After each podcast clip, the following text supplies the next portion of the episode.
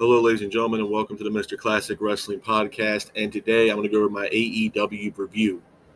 Uh, starting off the evening, we have Tony Schiavone having an interview. Um, while he's cutting the interview, though, two SUVs pull up. At the time, had no idea who was going to be coming out of those uh, SUVs.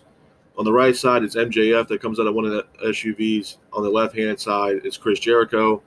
Both are sitting there praising each other. Said that you know Jericho told MJF that you know he got cheated in his match against Jon Moxley, and technically he did because Moxley used the paradigm shift to get the win.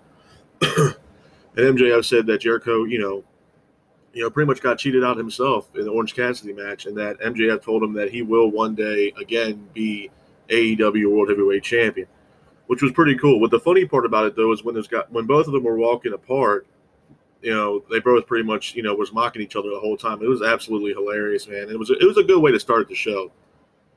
Um, after that interview with Schiavone, Jericho, and MJF, we go into our first match of the evening. It is Jurassic Express versus the Lucha Bros. Uh, starting off the match, Jungle Boy hits an arm drag on Fenix. Fenix then hits a springboard arm drag on Jungle Boy. Fenix then hits a drop kick on Jungle Boy as well. Lucha Bros are showing great uh, tag teamwork throughout the match. Jungle Boy hits a huge botch off of uh, Luchasaurus's back. It was absolutely brutal, man. That like that botch was bad really, really bad. And even even Jungle Boy himself knew that it was pretty bad. It, it was awful. Uh, Pentagon throws the glove at Luchasaurus, pretty much, you know, does his Cero Miedo stuff that he usually does, his old little gimmick. Pentagon then hits a springboard crossbody on Luchasaurus. Jungle Boy then hits a tope on Fenix. Luchasaurus then hits a devastating clothesline on Fenix. Luchasaurus then hits a standing moonsault on Fenix, which, again, I don't know how a guy his size can do that. Fenix then hits a springboard headbutt on Luchasaurus, was very impressive. Pentagon then hits a Canadian destroyer. I guess the destroyer that he was trying to hit, he was obviously trying to hit Jungle Boy, but I think Jungle Boy got out of the way, and then uh, Pentagon ended up hitting the Canadian destroyer on Fenix, which causes their team to lose. Jungle Boy pins Fenix, and your winner of the match are the Jurassic Express. After the match, though, Pentagon and Fenix are obviously mad at each other. They're pushing and shoving each other. Eddie Kingston comes into the ring trying to bring them back together trying to get them, you know, to shake hands and stuff like that. Obviously, Kingston's definitely working, you know, with Lucha Bros and Butcher and Blade. Uh, you know, the funny thing about Kingston that I, you know, did take away from what he had said was that technically he said that he was not thrown out of that casino battle royal because he never went over the ropes. What happened was is that he was thrown. Archer threw Archer threw him off the top rope when he was on the outside to the outside. So technically, he never went over the ropes. So I don't know how they're going to play into that storyline or not. Maybe they're going to have a match between Lance Archer and Eddie Kingston, decide you know the decisive winner and the number one contender for Jon Moxley. Who knows? Uh, I think even the Kingston took a little jab at Pac. So I'm definitely looking forward to Pac coming back. Hopefully he does come back. And uh, this was a good opening match for AEW. Um, after that, uh, we have a Matt Hardy segment. Uh, Hardy's pretty much praising the fans, said that you know the injury that he sustained – at All Out was pretty serious, and it could have ended his career, and it could have. It was absolutely brutal, man. It, that match should have not continued the way it did. Um, Hardy's wife was in the crowd with you know with her kids and stuff like that. Um, you know, Hardy took one hell of a, a fall off that like chairlift uh, onto that table. It was insane, man. It was absolutely insane. And to be honest, you know, even once he went through that table and got up, you can tell that the lights were on, but nobody was there. He was completely knocked out. Um, surprised he probably suffered a concussion at some point. Uh, probably still has it. Um, it was bad. It was really bad. So Sammy Guevara's home too as well, healing up. I mean, it was a really bad spot on that table. I mean, he hit head first on that concrete floor, and that was pretty bad. Um, so it, it does look like Matt Hardy is going to take some time off. I don't know when he's going to come back. Um, you know, maybe he'll challenge for the TNT Championship when he comes back, or the AEW World Heavyweight Championship. But uh, I think Matt Hardy's going to take some uh, relatively decent time off uh, to heal up. So again, I, you know, I think that's a smart move on Matt Hardy. So hats off to him. Um, after that segment between Matt Hardy with Matt Hardy, we go in our next match of the evening is Angelico versus Orange Cassidy. Uh, starting out the match, Angelico attacks Orange Cassidy. Angelico then hits a drop toe hold submission on Orange Cassidy. Orange Cassidy then hits a tope on Angel, uh, Angelico. Angelico, I'm sorry. Orange Cassidy then hits a crossbody off the top rope on Angelico. Cassidy then hits an orange punch on Angelico, pins over to three, and your winner of the match is Orange Cassidy. Uh, after the match, though, Ortiz and Santana, uh, Santana come out and attack Orange Cassidy. Best friends are here to save Orange Cassidy. Pretty much, best friends came out and said, you know, they're getting tired of the whole shenanigans between Santana and Ortiz and them, especially after what Ortiz and Santana did to uh, Trent's mom's uh, van. So, um, which was hilarious to be honest with you. It was fantastic television.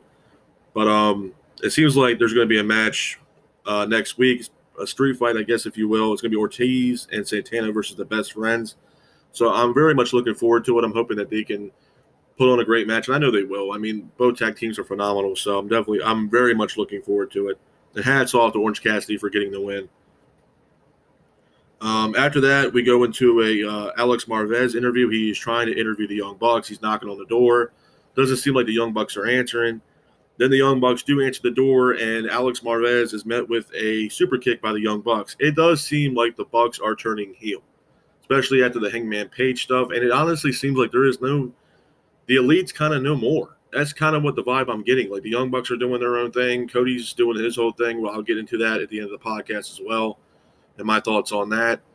Um, Page is doing his own thing. Omega pretty much doing his own thing as well. So it doesn't look like the elite's kind of the elite anymore. So um, it does look like the Young Bucks are going to tar- uh, like start turning heel. So I'm very much looking forward to that as well.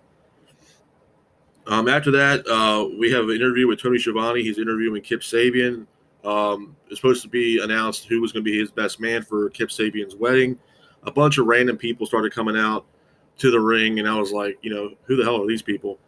Um, and everybody's figuring out who you know the best man is. Uh, Brian Pillman Jr. was there, and I was like, oh god, I hope it's not Brian Pillman Jr. You know what I mean? Um, but it, luckily, it was not. So the best man for Kip Sabian's wedding, and pretty much joining AEW as well, is none other than Miro, aka Rusev. Rusev or Miro, whatever you guys want to call him, has joined AEW, and I think it's absolutely fantastic. Um, obviously, it's not a humongous needle pusher if you're looking for the ratings push and all that. It's not, obviously not going to be like catastrophic if like a Brock Lesnar showed up or something like that, but it is pretty big in the aspect of like Rusev is an elite talent, in my honest opinion. And I mean, if you guys watch the main roster and you've seen the whole Rusev Day gimmick that he was having with Aiden English, it was huge. That gimmick alone was bigger than Rusev. I mean, the fans were gravitated to it. So having him or Miro on AEW is absolutely fantastic. And there's a lot of good matches that he can have on AEW right now. Brian Cage, uh, Darby Allin, Lance Archer. Uh, you know, the list goes on, man. It's fantastic. So hats off for him joining AEW. And I, as soon as he walked, you know, through the uh, the entrance down to the to the ring, I was completely shocked. I was like, wow, cannot believe he actually joined AEW. But I could see it coming though at some point. I honestly thought he was going to be on All Out, but again, it's pretty cool that he's on AEW. So hats off to him and making the wise choice by continuing his career somewhere where I feel like he might be appreciated for once. So uh, hats off to him for doing that. Um, after that, we go to our next match of the evening. It is Jake Hager and Chris Jericho versus Joey Janela and Sonny Kiss in a tag team match, no disqualification. Uh, starting off the match, Jericho and Janela both exchange in the middle of the ring. Janela and Sonny Kiss are showing great tag team work in the match. Janela hits Jericho with a chair shot. Jericho then hits a back suplex on Janela in the middle of the ring. Sonny Kiss then hits a drop kick on Hager. Sonny Kiss then hits a step up enzuigiri on Hager as well. Janela then hits a clothesline on Hager, sending them both to the outside. Hager then throws Janela off the stage on uh, onto a table on the outside. Absolutely brutal. Sonny Kiss then hits a crossbody off the top rope on Hager and Jericho on the outside. Jericho then sprays Sonny Kiss with a fire extinguisher, causes her to be causes Sonny Kiss to be temporarily blinded. Hager then hits the finish on Sonny Kiss, pins for the three, and your winners of the match are Jake Hager and Chris Jericho. Um, again, you know what you're going to get with the Chris Jericho match, man. That guy always gives you 110. percent um, and this was a really decent match. It really was. I, I'm I am looking forward to what's going to be next for Chris Jericho. I know that he said that he wants to go after the tag team championships with Jake Hager. I'm not completely against that, but I feel like they're doing that because there's nobody else right now that they're going to, you know, put into that slot to face Jericho. You know, after the three matches that he's already had with Orange Cassidy, who's going to be the next guy to challenge Jericho? Hopefully, it's a really big name. You know, he obviously put over Orange Cassidy, and I appreciate that. You know, it definitely put him up in the top echelon of AEW superstars after the, you know, the three matches that Jericho had with Orange Cassidy. Fantastic stuff. You know, even the Mimosa match, I was a little back and forth on it, but it was a really good match. Very entertaining match. So hats off to uh, Jake Hager and Chris Jericho for getting the win, and definitely looking forward to what they do next. So awesome match. Um, after that, we have an MJF segment backstage. Uh, he's talking about you know the whole Moxley match at All Out, but it does seem like uh, you know here and there MJF and Wardlow get you know have a couple of words with each other. Uh, obviously, he's still mad. MJF's still mad at Wardlow for pretty much costing costing him the match by throwing the ring in uh, the ring that he won into the ring, and you know Moxley ended up capitalizing on that and hitting the paradigm shift. So pretty much caused him the match, and it was a great match between MJF and Moxley at All Out. I thought it was a great match. Um, so it looks like there's a little hostility between MJF and Wardlow. So I definitely look forward to what's going to happen next with MJF for sure. Um, after that, we have a Moxley segment as well. Moxley talking about Archer winning the Battle Royal and that, you know, the competition's getting more tougher and tougher and tougher, and it is for him.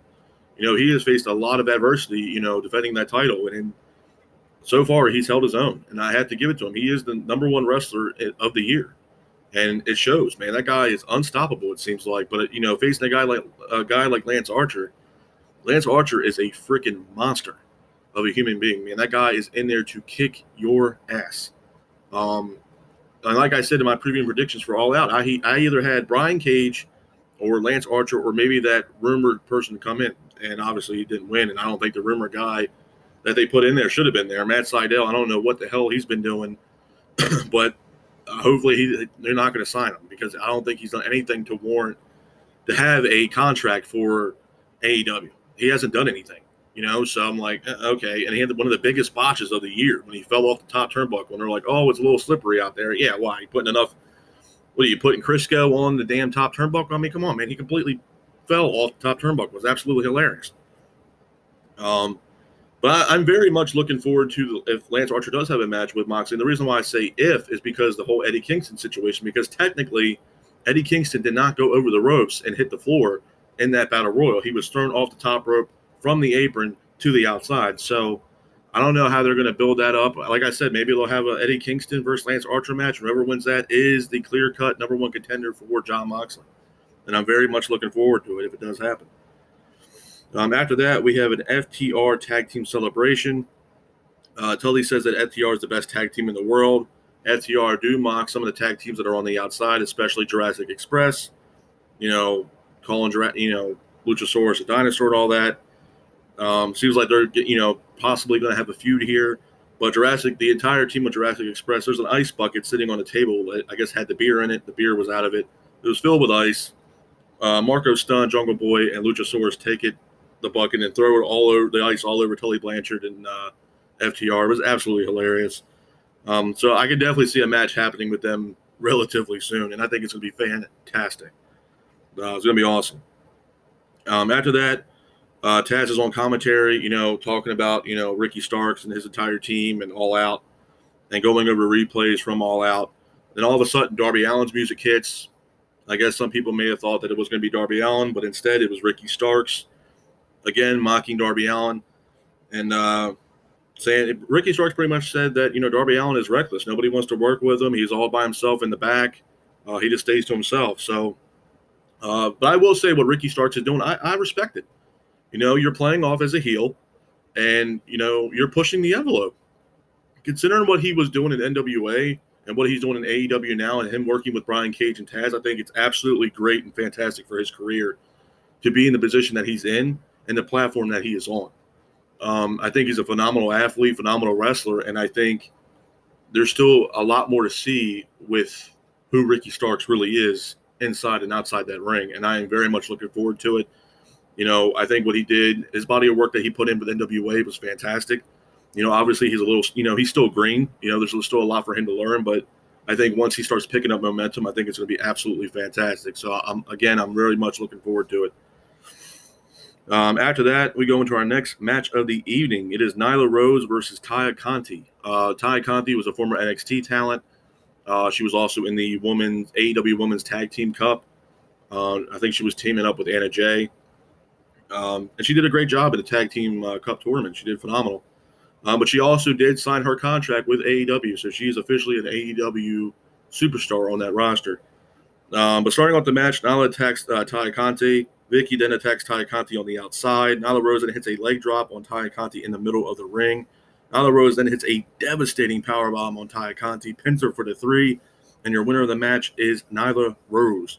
After the match, though, Rose goes on the attack to on Conti, but then Cheetah comes out with her kendo stick to save Taya Conti, and that was the end of the match. Um, again, you know, obviously Tony Khan and everybody has seen something in Taya Conti for for them to give a contract out to her. So, you know, I, they need more female talent on that roster, and I've been stating that stating that for a while now. That you know, their female divi- the female the women division for AEW is very weak right now. It is not. There's not a lot of household names on it. And I know some people say, well, you have to build those names up. Yeah, I understand that, but again, you had to look at what you're competing against. If you're competing against NXT, NXT Women Division right now is beating AEW's Women Division by a mile. You know, you need a household name to bring them in. And I, I hate I hate saying this again, but you need like a Charlotte Flair ish type female superstar to bring that division back. And I will touch base on that a little bit after the podcast too, because there is a little bit more news about the women's division and what they're doing that I will fill you guys in on. Um, after that, we go into our main event of the evening. It is Dustin Rhodes versus Brodie Lee for Brodie Lee's TNT Championship. Uh, starting off the match, Lee is controlling the match, obviously showing you know, you know why he's TNT champion. Uh, Dustin does land some chops on Lee. Dustin hits a clothesline on Brodie Lee as well. Dustin then hits a Cross Rhodes on Brodie Lee that looked absolutely brutal. Lee then gets up, hits a power bomb on Dustin. Dustin then gets up, hits a senton off the apron on Lee on the outside. Dustin then hits a power slam on uh, Silver from the Dark Order. Dustin then hits a devastating pile driver on Brodie Lee in the middle of the ring. Dustin and Lee both exchange in the middle of the ring as well. Lee then hits his signature disc, discus lariat clothesline on Dustin, pins him for the three, and your winner of the match and still TNT champion is Brodie Lee. Um, after the match, though, Dark Order is here. Dark Order ends up, I guess they beat up QT Marshall backstage. They throw QT Marshall into the ring. They're all celebrating, and the match is over. Um, a couple of things I do want to touch base on, like I told you guys throughout this podcast, that I was going to touch base on it after I go through the entire review. Um, with the women's division, um, I, I, think it's either next week, this week coming up, or something like that, that uh, Thunder Rosa will be back on AEW Dynamite, but this time uh, she will be defending her NWA Women's Championship against Ivelisse. Um, and I think that's pretty huge and pretty big. And the reason why is because not only have they put Thunder Rosa on AEW Dynamite television with that title, which is already big in itself, because a lot of companies will not have you showcase another company's title on their program, on, especially with AEW being on a, a big time program and platform like TNT, it's national television. Two, having her defend that NWA World Heavy the Women's Championship on TNT on AEW is huge. And that can mean a lot of things. Now, I don't know if she has signed a small contract or a need to know, I guess, contract basis with AEW, or is this a start of a working relationship between AEW and NWA? Um, which if that's the, if that's what it is, that's fantastic because there's Nick Aldis and NWA Tim Storm. There's a lot of good names still with you know NWA that can come over and have great matches with people on AEW. So I, am hoping that's the you know that's the situation. The other thing too is I was going to try to touch base on is uh, Cody Rhodes. There was a big thing in the Dustin Rhodes and Brodie Lee match that you know it was Jr. was saying all breaking news. Cody will give us an update or whatever on what's going on. That was not the situation. Uh, Cody has they're now doing a game show. Uh, I forgot the name of it, but they're doing a game show on TBS where he's going to be the host of it, as long as with some other celebrity guest as well. It's going to be on TBS. Uh, it's like a uh, like a talent show thing, if you will. Um, so I don't know what he's going to be if he's going to be coming back to wrestling or not. I have no idea. Um, but I know that's probably the next thing that he's going to do is his talent show thing. So it's still yet to be seen what he's going to do. Um, it was announced too that Jon Moxley, and I don't know again, I don't know if it's going to change or not, but it has been announced on their anniversary show in October that Jon Moxley will defend the AEW uh, heavyweight champion against Lance Archer. But again, I don't know if they're going to throw Eddie Kingston into that. I have no idea. But for right now, for their anniversary show in October, it is going to be Jon Moxley defending his AEW uh, World Heavyweight Championship against Lance Archer. So, again, looking forward to it. I know the guy, those two guys had a vicious match in New Japan that was awesome. So hopefully that this second match will be even more than crazier than the first time they had a match together. So I'm very much looking forward to that as well. So uh, this is my uh, AEW Dynamite review. I hope you guys are out there staying safe, be careful, and remember, stay classic. Peace.